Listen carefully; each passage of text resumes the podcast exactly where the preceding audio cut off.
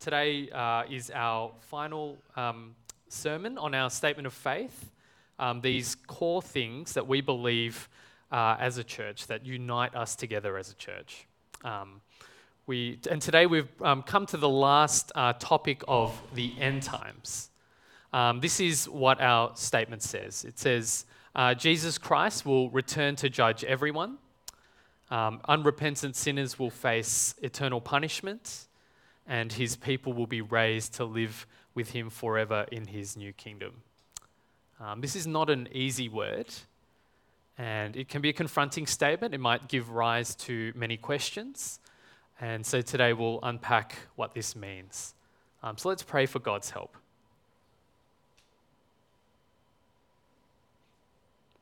Lord, lift our eyes to the glories contained in your word. In Jesus' name, amen. Thinking about the future can either excite you or trouble you. Significant milestones in life can cause us to think about what lies ahead. So when we graduate, when we finish high school or uni, we look forward to the future with excitement about a future career or job. When we get into relationships, we start to anticipate life together and in marriage and starting a family. Or maybe when you retire, you look forward to traveling and cruises, or for some reason everyone's doing this now, planning a trip to Israel as you think about life without having to work. But there are also certain life events that might fill your thoughts of the future with trouble and uncertainty. I saw one of my friends recently who had just placed his father into palliative care. And with that news for him, brought on a whole different set of questions about the future that often we don't want to think about. Questions like, what will life be like without them? And of course, what happens when we die? When events like these happen, your mind can't help but go to the future. And they confront us to think about the end. Where are we going? And does anything exist beyond this life? Our lives now can just feel so busy and filled with activities that thoughts of the future can often feel a bit jarring and out of place. But these are questions we can't ignore, because how you live now is always shaped by what you believe about the future.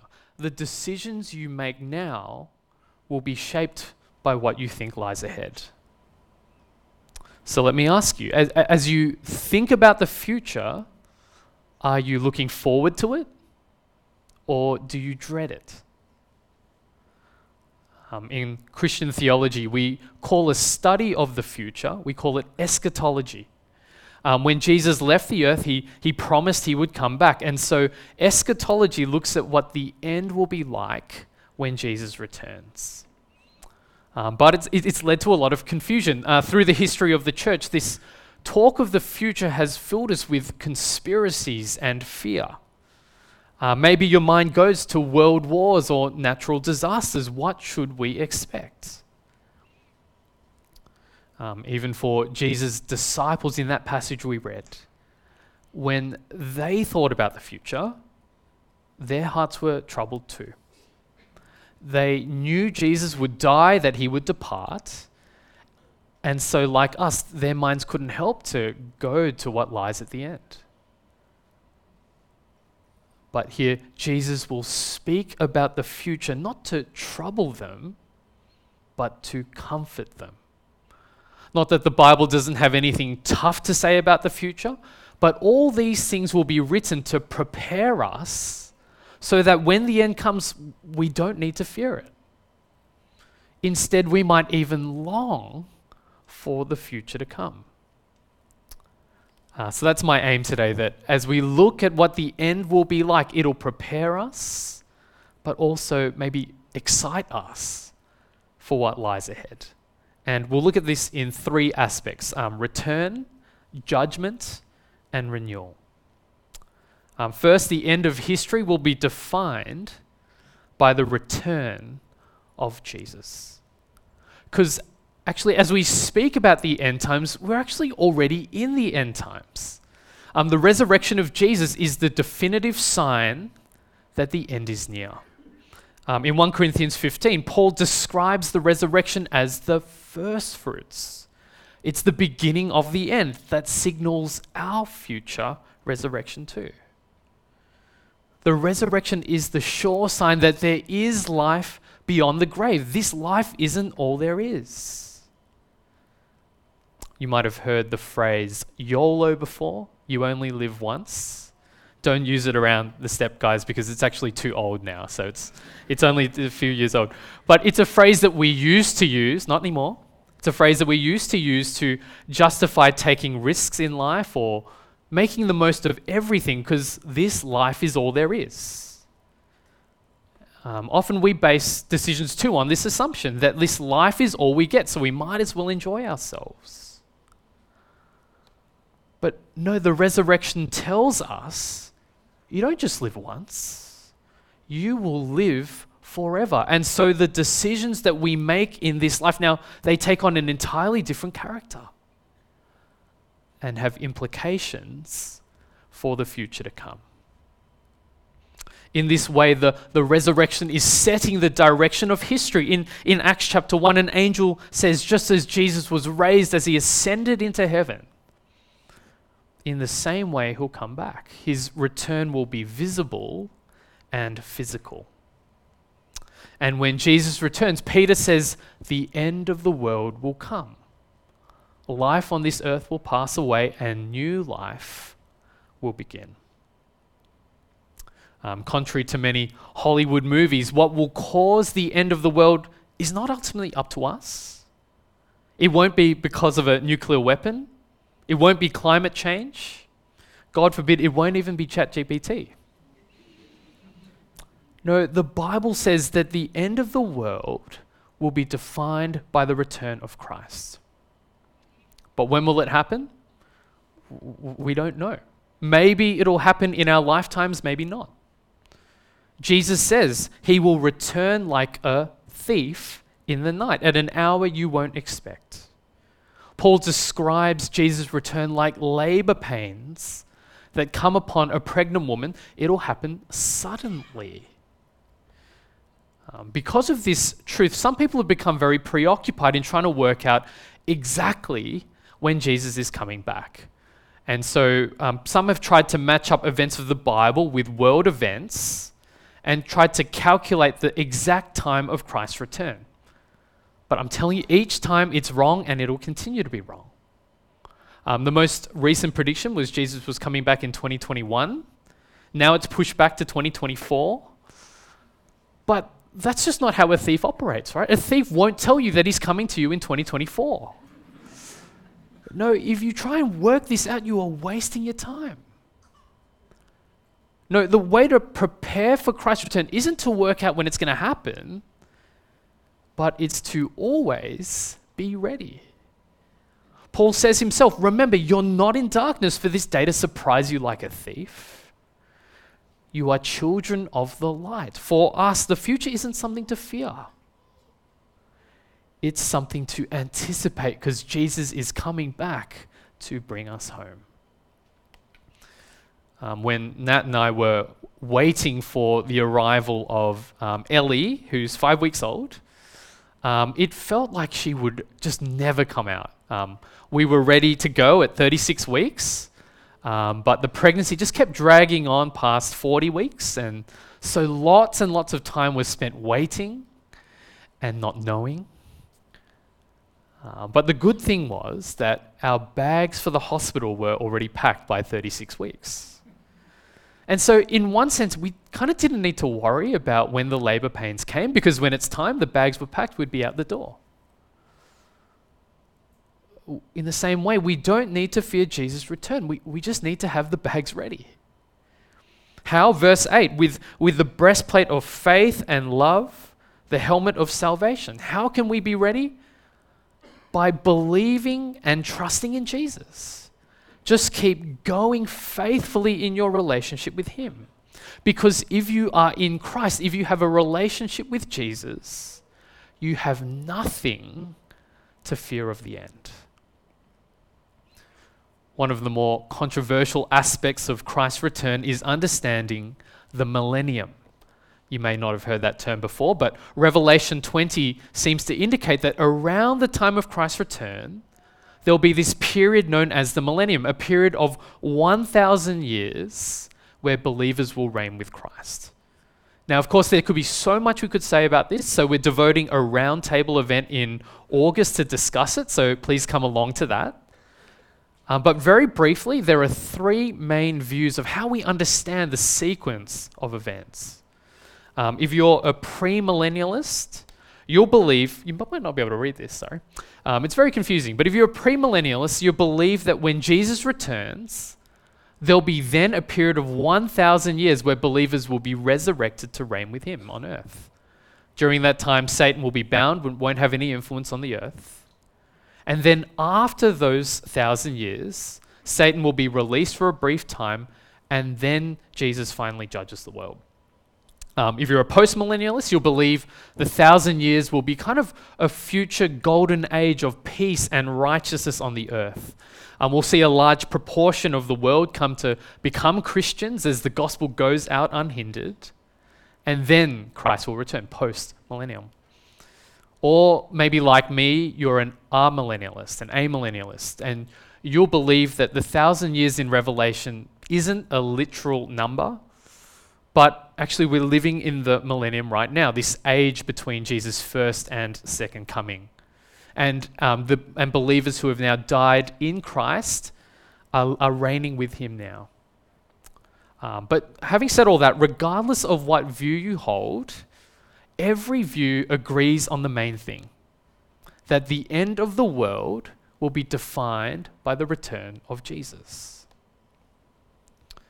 Okay, so when Jesus does come back, what will He do? Which brings us to the next point of the reality of His judgment.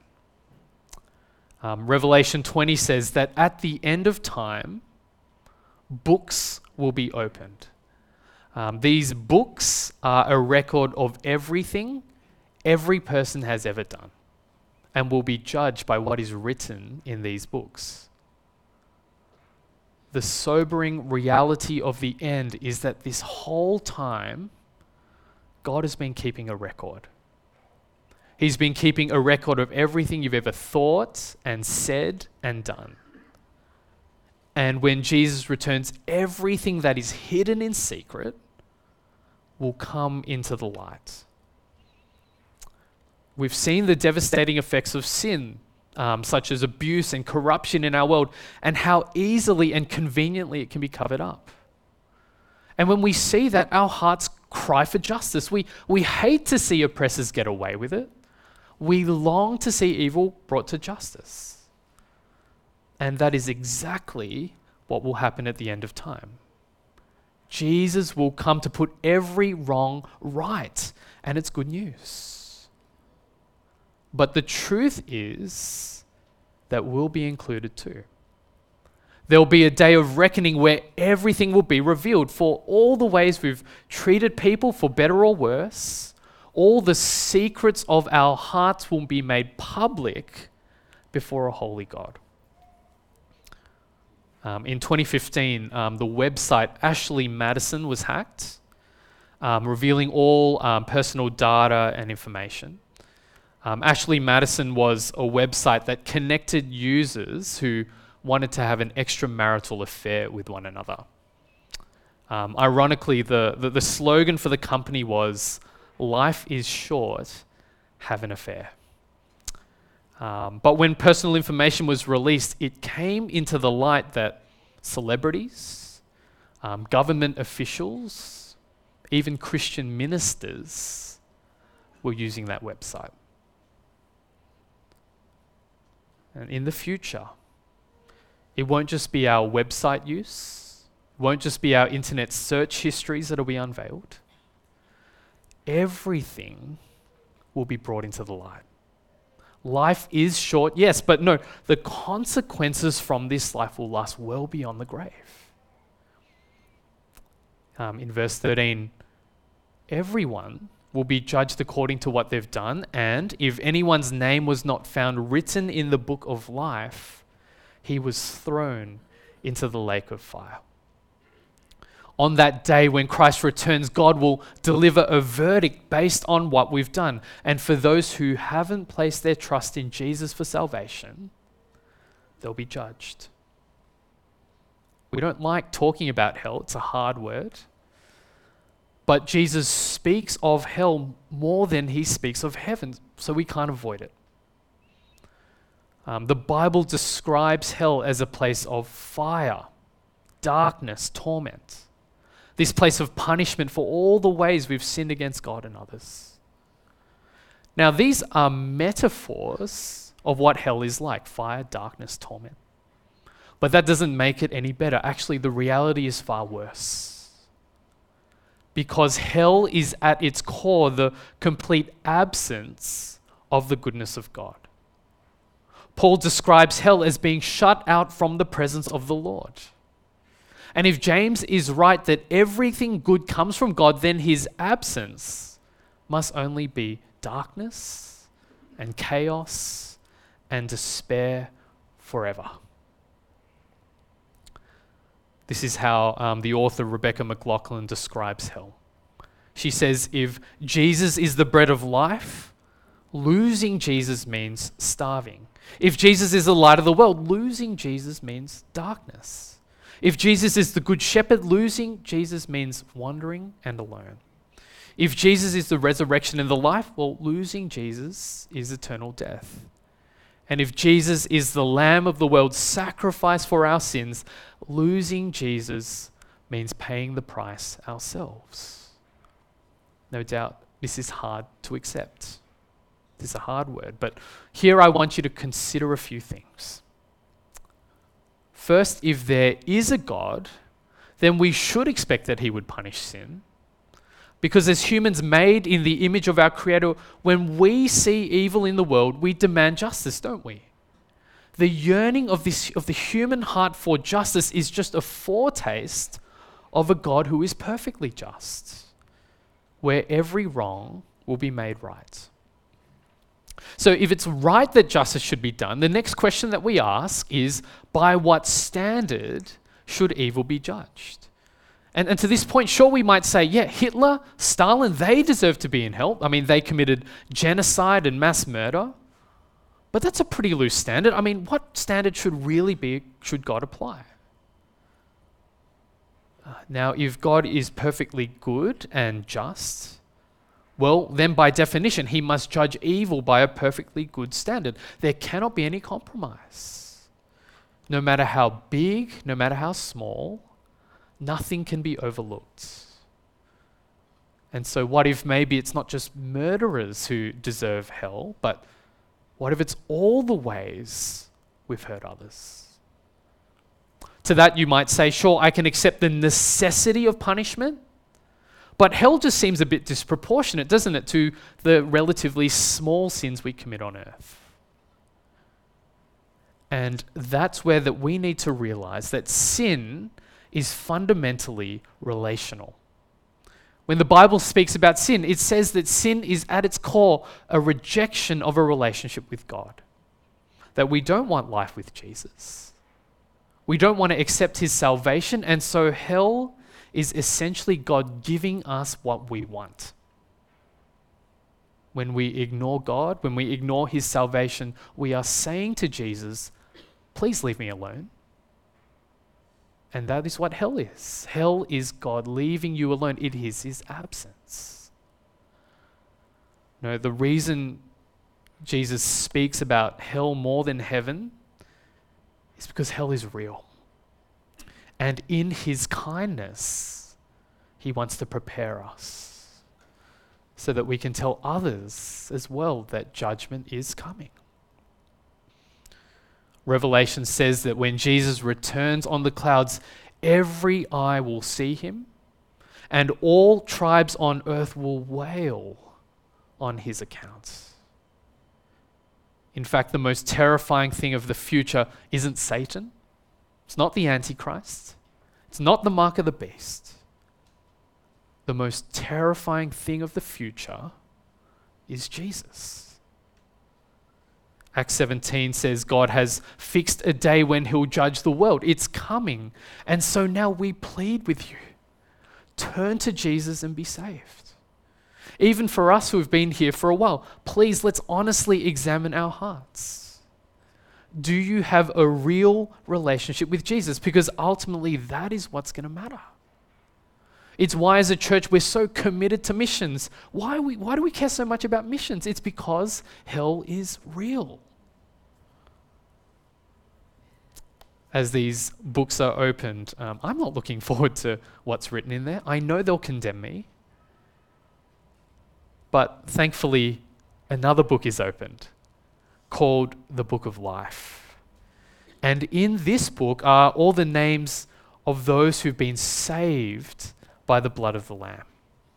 Even as all these previous books contain our deeds, good and bad, it's ultimately the Book of Life that will save us. And because of the Book of Life, all our sins, all our fail, all the ways we've hurt others will be revealed as forgiven sins.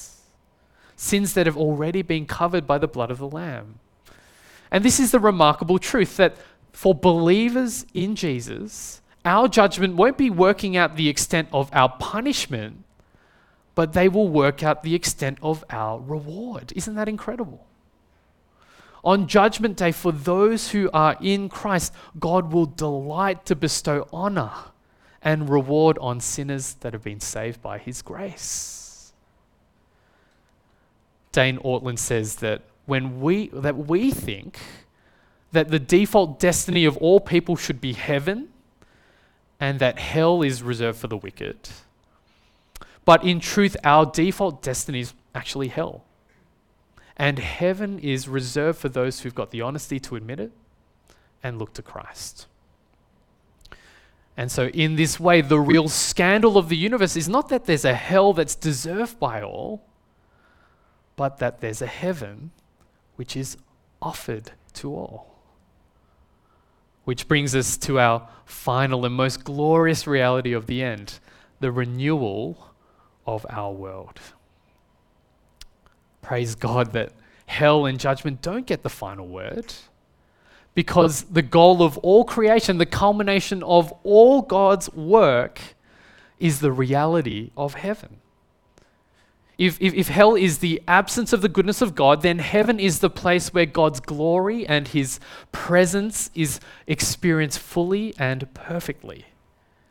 The picture we get of heaven in Revelation 21 isn't so much souls going up to heaven, but heaven coming down to earth to restore and renew our world. In heaven, we won't just be souls floating around the air. We will be resurrected with physical bodies, living in a physical world. Sometimes we might think of heaven in our head as just this never-ending church service that won't stop, where we sing "How Great Is Our God" on loop forever and ever. And then you think, man, I can't even last an hour and a half here. What chance do I have there? But no, actually the picture we get here is that heaven is a city where we'll continue to work and progress and enjoy creation. Heaven is a place of no more death and decay, where our bodies won't get weaker, where we won't need to wear face masks anymore. It's a place where we don't need to say goodbye to anyone anymore. Heaven will be a city where there's no more mourning or crying or pain, because even death itself has been thrown into the lake of fire. And finally, verse 2, heaven is described as a wedding, the marriage supper of the Lamb between God and his bride, which are his people. One of the privileges that I get as a pastor is to conduct weddings. They're a lot of fun. They're also a lot of work. And so I can kind of appreciate how much time and thought will go into them. Like getting a great venue and food and cake and photographers and flowers and speeches. The bride wears a beautiful white dress. Even the groom decides to clean himself up for once in his life and wear a suit. But no, so much time and thought goes into the setting and the celebration and the occasion. But then you come to the day itself. And what the celebration surrounds is not how great the venue is or how good the food tastes. What really matters is the relationship. It's not the venue that creates the wedding, right? The venue only accompanies the beauty of the relationship being created and celebrated. I often wonder what heaven will be like. Will there be our beloved pets, favorite sports or pastimes? But often when we think about heaven, we actually leave Jesus out of the picture. Yes, we want the world with no more sickness and death. Yes, we want no more conflict or sadness. It's great. But sometimes our longings for heaven don't really have anything to do with Jesus. Perhaps we want the nice wedding venue without the marriage itself. But actually, there's a word for a place without Jesus. It's called hell. Now, you see, as exciting as these questions are about the new creation, ultimately what makes heaven beautiful is being with Jesus, the one who created you, the one who died for you, who rose for you, and came back for you. If you don't love Jesus, you won't love heaven. At the beginning, we asked the question, are you looking forward to the future? And I think one of the reasons we may not is because though we know that, yes, Jesus is coming back to judge and renew the world, it's hard to know what that'll be like. And sometimes if we're honest, it's hard to conceive of a place called heaven, right? And it's an even greater struggle to be really confident that I'll make it there. I mean, I do a lot of good things in this life, I do a lot of bad things as well that I'm ashamed of. And so ultimately for me, I think the struggle of heaven is ultimately a struggle to believe in grace. As Jesus tells his disciples that he's going to prepare a place for them, Thomas asks the logical question. He says, Lord, we don't know where you're going. How can we know the way? Unlike other religions or worldviews, with Christianity, there's no step-by-step instructions about how to get there. There's no formula, there's no map. And so when we die or when the end comes, how will we know the way? This is what Jesus says. He says, I am the way, the truth, and the life. God doesn't provide us a map to get to heaven. He provides a person who on the cross endured the full torment of hell in our place. If you're unsure about heaven, look to the cross, because that is already your place of hell. In eternity of hell has already been paid for you. We sang, Jesus paid it all. That Jesus who on the cross experienced the absence of God and endured the full wrath of God's punishment of sin. If you've ever stepped off a plane into a foreign country, you don't quite know what will await you on the other side. You might not speak the language. You're not sure how to navigate through the immigration and customs process. Maybe you're not sure how you're going to get out of the airport and make it to your destination. But then as you step onto the other side, there's someone holding up a sign. And it's got your name on it. And that person guides you all the way to your destination. And so you might not be entirely certain of what the future will be like. But Jesus says, you don't need to find your way to heaven. He says, I'll bring you there. And when you get to the other side, he'll be waiting for you, standing with the book of life, with your name written on it, and it says, welcome home. So Jesus says, do not let your hearts be troubled.